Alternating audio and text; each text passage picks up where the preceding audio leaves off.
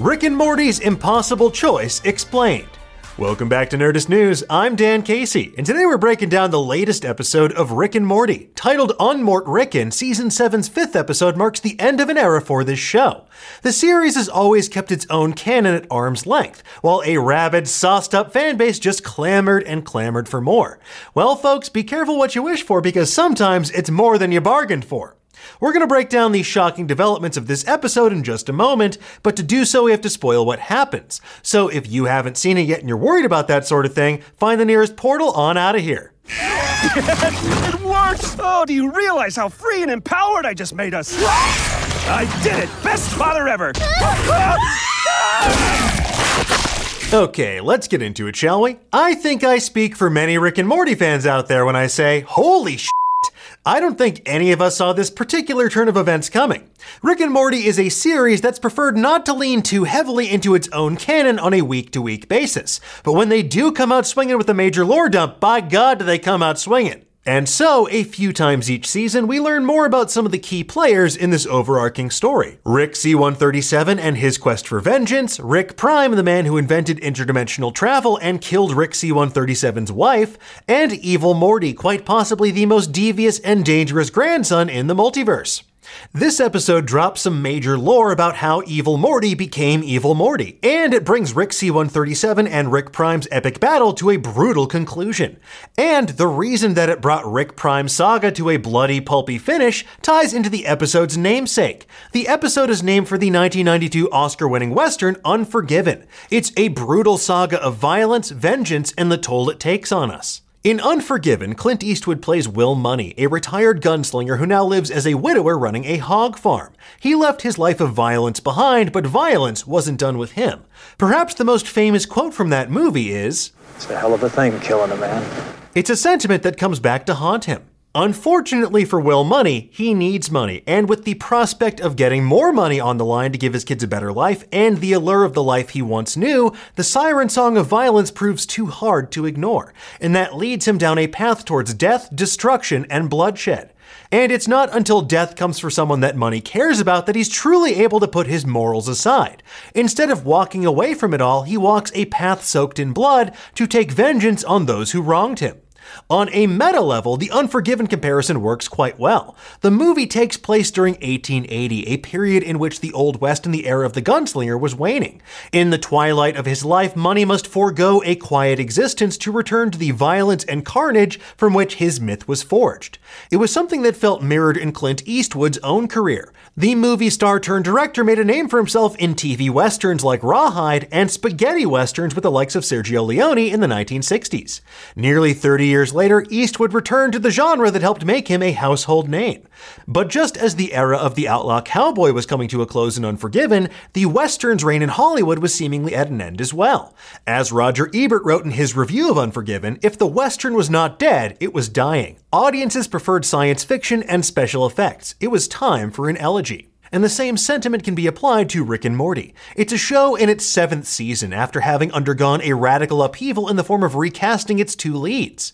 In the past few seasons, the show has poked fun at its own fan base's nebulous request to go back to the old Rick and Morty, classic Rick and Morty. I'm so sick of that fing note. What the f does it even mean? So, is Unmortricken an elegy for classic Rick and Morty? Well, in a sense, yes, because it so thoroughly clears the canonical deck of all the baggage and detritus of years past.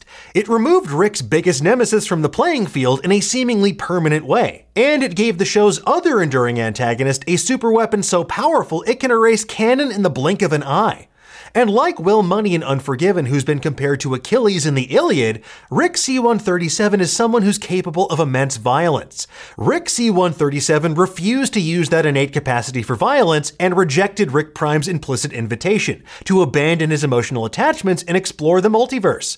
And just like for Will Munny and for Achilles, that refusal led to the death of someone close to him, in Rick's case, his wife Diane. Wow, the wife guy. Dead wife Rick. It's an act of brutality that sets Rick C-137, an unlikely figure in that literary tradition, on a path of vengeance. He's on a single-minded odyssey across the multiverse in search of the man who killed his wife in not just his own world, but in all worlds, Rick Prime. Unlike Rick Prime, Rick C-137 does develop new attachments along the way. Despite his abundant cosmic nihilism and self-destructive behaviors, Rick C-137 really does care about his family deep down. But his death drive is so powerful that Rick C-137 is willing to forsake all reason, logic, and regard for the safety of himself and others when a chance at genuine vengeance against Rick Prime presents itself. And holy smokes, does he ever get that vengeance! In a grisly sequence, Rick C-137 doesn't use any high-tech gadgets on Rick Prime, he beats him to death with his hands, as Rick Prime slowly anamorphs into a pile of loose meat. It's honestly hard to watch, and the show lingers on the wet squelching of crunching bone and viscera for a long time. When the deed is done, we're left to reckon with one of the show's most challenging questions yet. Who is Rick now that he's taken his vengeance? It's telling that in the aftermath of beating Rick Prime to death, Mazzy Star's Look On Down from the Bridge plays in the background. The song was used to similar effect to soundtrack Morty's dissociative thousand yard stare in the episode Rick Potion number 9. That took place in the aftermath of Rick and Morty burying their own dead bodies after they escaped the Cronenberg dimension. How do you resume normal life when you've done the unthinkable after you've buried a version of yourself, either literally in Morty's case or metaphorically in Rick's in this episode?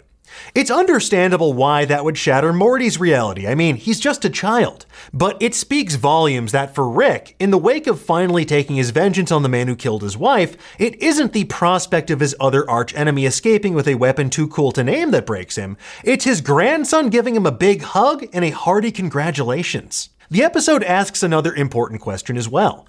Is Rick doomed to perpetuate this cycle of violence? Would he have become Rick Prime with enough time? While Rick Prime is getting turned into a Jackson Pollock painting, he taunts Rick C-137. He says, Admit it, you would have been me. I just walked into your garage before you walked into mine. But eventually you did. You lived in my house. Rick is given an impossible choice to stop evil Morty from escaping with the Omega device, or to slowly and deliberately beat Rick Prime to death. For Rick, it's no choice at all. With each punch, that becomes clearer and clearer as Rick Prime transforms from a sneering supervillain into a ragged pile of blood, bone, and gore. Is it over? Is is he not exactly an alive amount of blood? But even when Rick and the viewers knew that vengeance would ultimately be a hollow pursuit, leaving Rick to reckon with a profound feeling of emptiness, it was something that he was compelled to see through on an existential level. Evil Morty hits the nail on the head with his detached assessment. How's it feel? Better? No? Exactly the same? Yeah, it always does. Hope you're happy with your choice. Off. Now, Evil Morty could easily take his ultimate revenge. He could destroy all Ricks by wiping them from the multiverse. And despite his grandfather ostensibly being the smartest man in the universe, Evil Morty's emotional intelligence is far greater in this moment. Evil Morty has already taken his revenge on countless Ricks. He's seen what it brings. He leaves with the Omega device schematics and the most important weapon of all, leverage. But he won't actually use it to solve his Rick problem once and for all. Because using a weapon like this doesn't get you left alone, Morty. Think I want a bunch of vengeful summers coming after me?